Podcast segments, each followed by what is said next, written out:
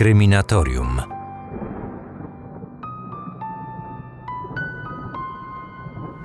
Kierowca, jadąc po drodze w tej niewielkiej miejscowości, prowadził samochód w taki sposób, jakby był pijany. Na pierwszy rzut oka wszystko na to wskazywało. W końcu zatrzymał się przed jedną z posesji, otworzył drzwi i wystawił nogi na zewnątrz pojazdu.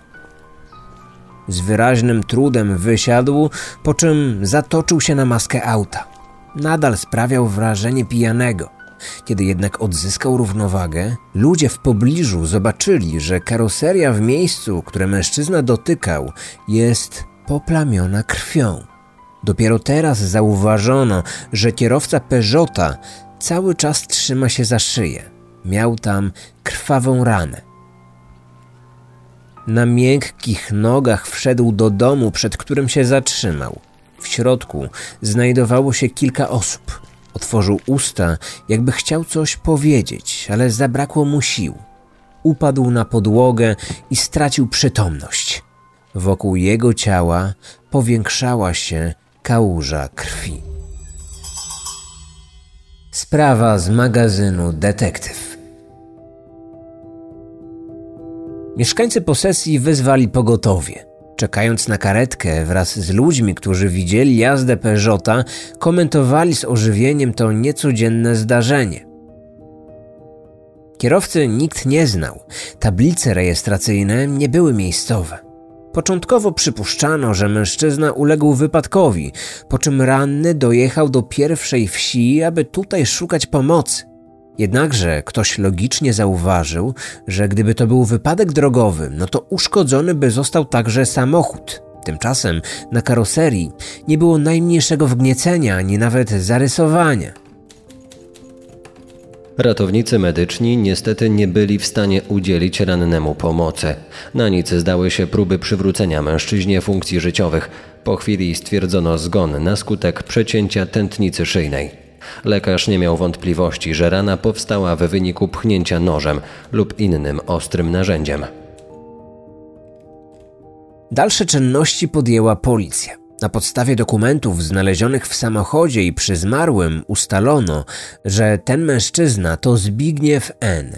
Miał 53 lata i mieszkał w Białej Podlaskiej. Mieszkańcy domu, do którego wszedł, twierdzili, że nigdy wcześniej go nie widzieli. Nie kojarzyli też samochodu, którym przyjechał. Inni mieszkańcy miejscowości także go nie znali.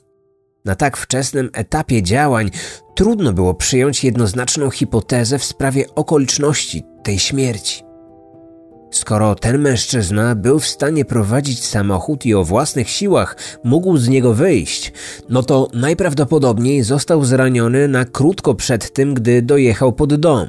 Ale jaki dokładnie był to czas? Pięć minut? Kwadrans? Pół godziny? Było też inne ważne pytanie. Dlaczego umierający kierowca dojechał do właśnie tej miejscowości i wszedł właśnie do tego, a nie innego domu? To mógł być przypadek.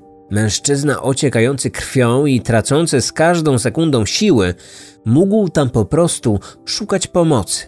Jednak przy takim założeniu powinien zatrzymać się przy pierwszych domach we wsi, a on minął te budynki i wybrał właśnie ten jeden konkretny. Właścicielem tej posesji był Antoni W. Mieszkał z żoną Danutą i 25-letnim synem Marcinem. Syna nie było w domu. Rodzice wyraźnie się zaniepokoili, gdy policja o niego zapytała. Powiedzieli, że Marcina nie ma i nie wiedzą, gdzie jest. W tej sytuacji wszczęto poszukiwanie młodego mężczyzny. Równocześnie postanowiono dowiedzieć się jak najwięcej o nieżyjącym już Zbigniewie. Zbigniew miał żonę i dorastającą córkę. Córka w dniu, kiedy jej ojciec zginął, wyjechała na wakacje nad morze. Natomiast żonę policja zastała w mieszkaniu w Białej Podlaskiej. Dopiero po uzyskaniu pomocy psychologicznej mogła odpowiadać na pytania śledczych. Zapytano ją m.in. o przebieg tragicznego dnia. Wyjaśniła, że rano Zbigniew odwiózł córkę na dworzec kolejowy. Później poinformował telefonicznie, że już pojechała. Następnie udał się do pracy i później nie kontaktował się już z żoną. Był kierownikiem w prywatnej firmie handlowo-usługowej. Kobieta opowiedziała, że mąż nie miał żadnych znajomych w miejscowości, w której go odnaleziono. Przynajmniej ona nic o tym nie wie. Policjanci pojechali do firmy, w której pracował Zbigniew. Dowiedzieli się, że mężczyzna dzwonił, że ma do załatwienia pilną sprawę i uprzedził, że tego dnia już nie będzie go w pracy. Nie powiedział, co to za sprawa. Policjanci już wcześniej sprawdzili połączenia w jego komórce. Rzeczywiście, Zbigniew najpierw dzwonił pod numer żony, a potem do pracy. To był jego ostatni wykonany telefon. Wyglądało na to, że po odstawieniu córki na dworzec okłamał żonę, że jedzie do firmy. W rzeczywistości udał się gdzieś indziej. Tylko gdzie?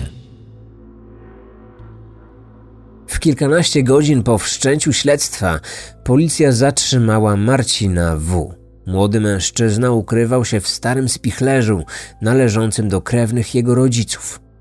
Gdy do nich przyszedł, poprosił ich o ubranie na zmianę i o to, by nie mówili jego rodzicom, że u nich jest.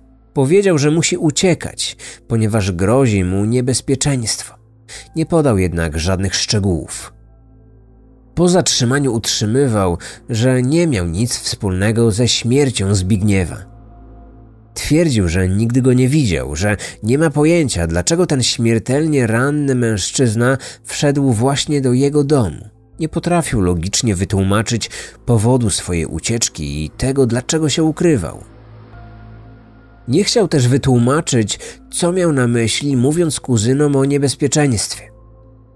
Pokrętne i mało logiczne wyjaśnienia stawiały go w złym świetle, aczkolwiek nie było jeszcze dowodów, że miał związek ze śmiercią Zbigniewa.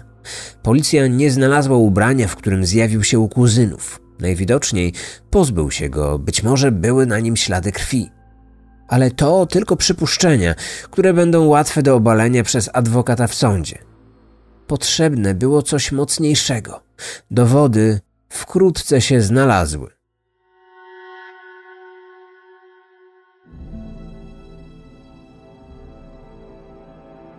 Oprócz połączeń głosowych i SMS-owych, policja przejrzała też przeglądarkę internetową w telefonie Zbigniewa. Na podstawie aktywności w internecie można się przecież wiele o człowieku dowiedzieć.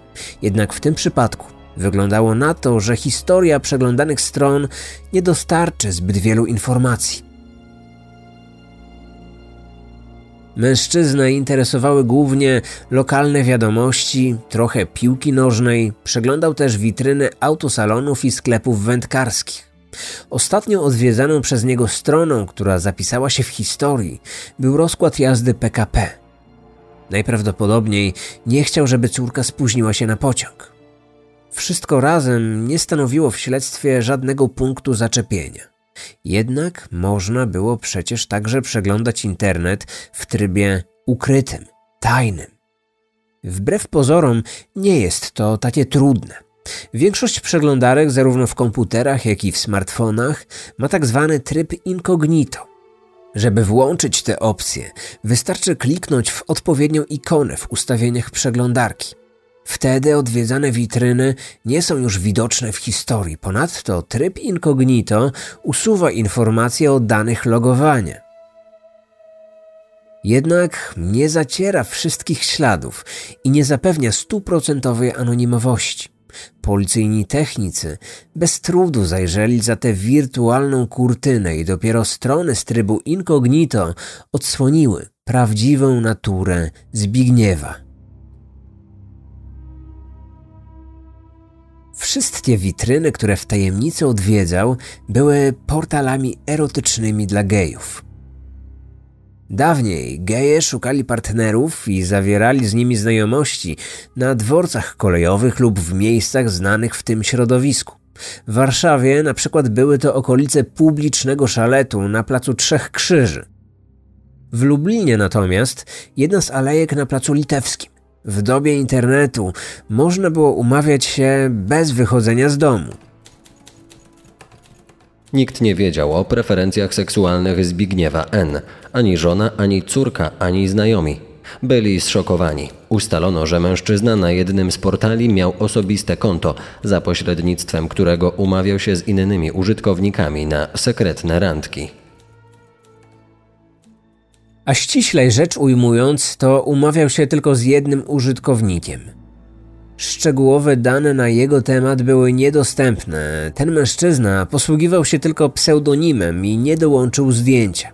Wiadomo było tylko, że Zbigniew kontaktował się z nim kilkakrotnie i po raz ostatni w dniu swojej śmierci. Z ich lakonicznych konwersacji wynikało, że mieli się spotkać tam, gdzie zawsze.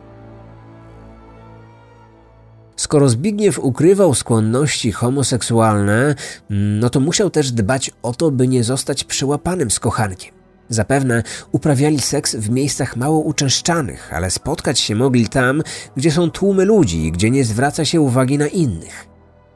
Okazało się, że 53-latek spotkał się z kochankiem na parkingu przy jednym z supermarketów w Białej Podlaskiej.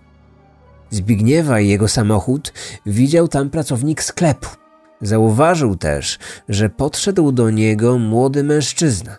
Twarzy nie był w stanie dojrzeć, bo stał zbyt daleko. Zapamiętał natomiast, że tamten miał na głowie granatową czapkę bejsbolówkę. Mężczyźni szybko wsiedli do Peugeota i odjechali ulicą Janowską. Policja spytała okolicznych mieszkańców o młodych mężczyzn, którzy ostatnio chodzili w granatowych bejsbolówkach. Ludzie wymienili kilka nazwisk. Czapkę taką nosił m.in. Marcin W., w tej sytuacji podejrzany, skonfrontowany z tymi ustaleniami, przyznał się do zranienia nożem Zbigniewa N. Utrzymywał, że nie chciał go zabić, zadał mu cios, broniąc się przed nim. Przyznał, że jest gejem i utrzymywał intymny związek z kilkoma mężczyznami.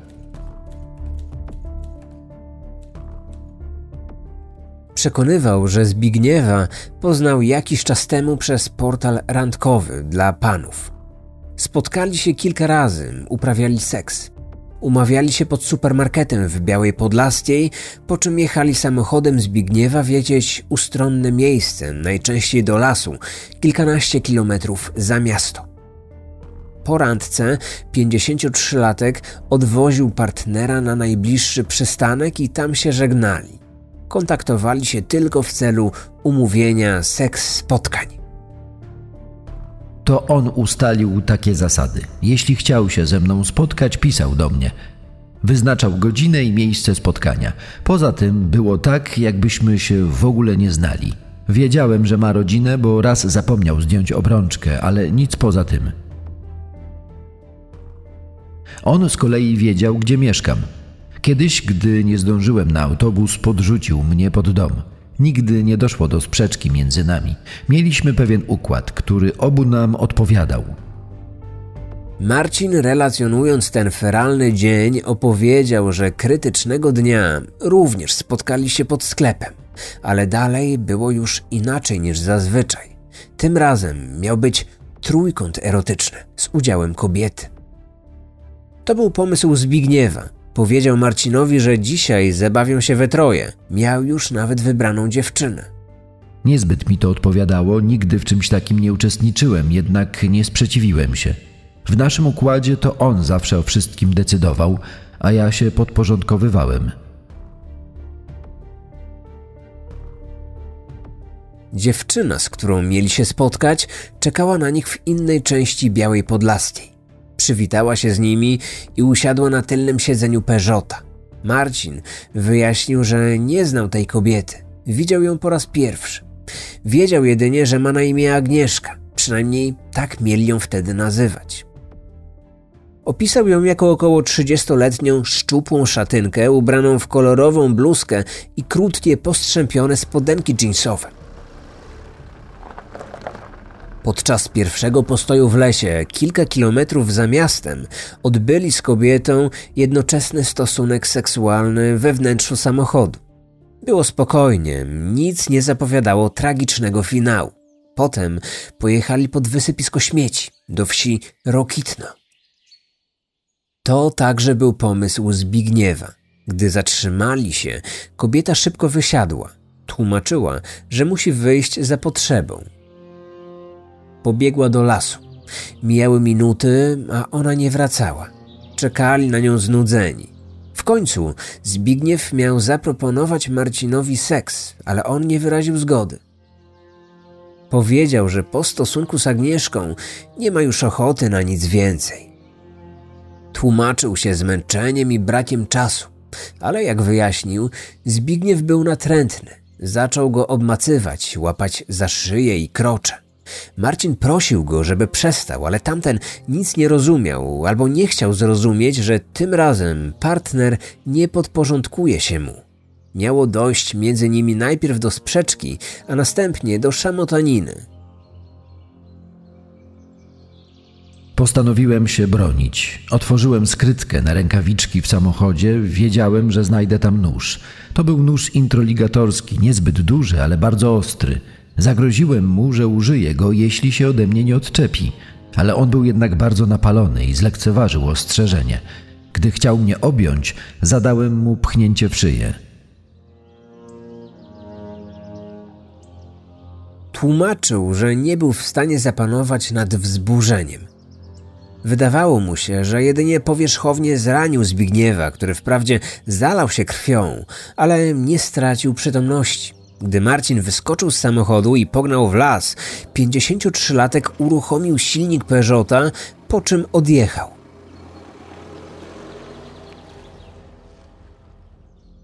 Najwyraźniej Zbigniew zamierzał powiedzieć rodzicom Marcina, co mu zrobił ich syn, i dlatego chciał dojechać właśnie w to miejsce. Dlatego wszedł do domu, w którym mieszkał jego partner. Inaczej nie można było chyba wytłumaczyć tego zachowania. Odwożąc Marcina kilka tygodni wcześniej, musiał zapamiętać, który to dom. Nie zdążył im jednak nic przekazać, bo zanim wypowiedział jakiekolwiek słowa, zmarł. Marcin nie wrócił do domu. Bezpośrednio po zdarzeniu pojechał do kuzynów mieszkających w innej miejscowości i ukrywał się u nich do czasu zatrzymania przez policję. Prokuratura rejonowa w Białej Podlaskiej postawiła Marcinowi W. zarzut zabójstwa Zbigniewa N. Sąd zastosował wobec podejrzanego środek zapobiegawczy w postaci tymczasowego aresztowania. W toku śledztwa weryfikowano jego wersję. Okazało się, że nie jest zgodna z prawdą. Wyjaśnienie Marcina odnośnie trójkąta erotycznego od początku brzmiało niewiarygodnie. Według niego rzekoma Agnieszka po odbyciu z nimi stosunku i przyjeździe do wsi Rokitno poszła do lasu za potrzebą i nie wróciła. To było zupełnie nielogiczne. Gdzie by się podziała? Dokąd by poszła? Znajdowali się przecież ponad 20 kilometrów za miastem. W pobliżu, oprócz wysypiska śmieci, nie było żadnych zabudowań. Dla pewności śledczy pytali pracowników składowiska, czy nie widzieli tutaj urodziwej szatynki w krótkich spodniach, ale wszyscy stanowczo zaprzeczali. Kropkę nad i postawił przegląd zapisu z kamery ulicznego monitoringu. Urządzenie znajdowało się w pobliżu miejsca, gdzie rzekomo Agnieszka miała na nich czekać. Kamera nie zarejestrowała obecności dziewczyny, a srebrny Peugeot Zbigniewa N w ogóle tamtędy nie przejeżdżał. Zatem z całą pewnością z mężczyznami nie było kobiety. Wersja, którą przedstawiał zatrzymany, była więc nieprawdziwa. Kobiety z nimi nie było, ale między mężczyznami musiało dojść do jakiegoś kontaktu seksualnego. Policjanci odnaleźli nawilżone chusteczki higieniczne ze śladami nasienia. Zbigniew i Marcin po wszystkim zapewne wyrzucili je przez okno samochodu. Badania DNA z prawdopodobieństwem graniczącym z pewnością wykazały, że znajdował się na nich materiał genetyczny obu mężczyzn. W trakcie tej randki coś musiało pójść jednak nie tak. Może Zbigniew rzeczywiście zażądał od Marcina czegoś, czego on nie zaakceptował. A może było odwrotnie i rozwścieczony odmową partnera Marcin zadał mu w szyję cios nożem. Jako motyw w grę wchodziło też zabójstwo z chęci zysku. Nie można było wykluczyć, że 25-latek zranił swojego partnera, bo chciał ukraść mu samochód, drogi telefon lub portfel z gotówką i kartami kredytowymi. Jednak nie zrealizował tego planu, ponieważ ciężko ranny Zbigniew miał dość siły, aby odjechać. Nawet gdy prokurator wykazał nieprawdziwość wersji Marcina, to on wciąż szedł w zaparte. Z uporem maniaka, wbrew faktom oraz logice, utrzymywał, że towarzyszyła im kobieta, a partnera zranił broniąc się przed jego natarczywymi zalotami. Wyglądało to na rozpaczliwą linię obrony. Liczono jednak, że Marcin W. zrozumie, że kłamstwami pogrąża się jeszcze bardziej i wyjawi całą prawdę na procesie sądowym. Tak się jednak nie stało. Proces odbywał się za zamkniętymi drzwiami, ale oskarżony nie powiedział w sądzie niczego nowego. Motyw tej zbrodni nigdy nie został dokładnie wyjaśniony. Nie ulegało natomiast wątpliwości, że zabójcą Zbigniewa był Marcin. 25-latek był już wcześniej karany. Odsiedział krótki wyrok za pobicie. Zbrodni dopuścił się więc w warunkach recydywy. Sąd okręgowy w Lublinie uznał, że Marcin jest winny zabójstwa i skazał go na 15 lat więzienia. Historia, którą przed chwilą usłyszeliście, to wersja dźwiękowa artykułu o tytule Znajomy z seksportalu, którego autorem jest Karol Reps.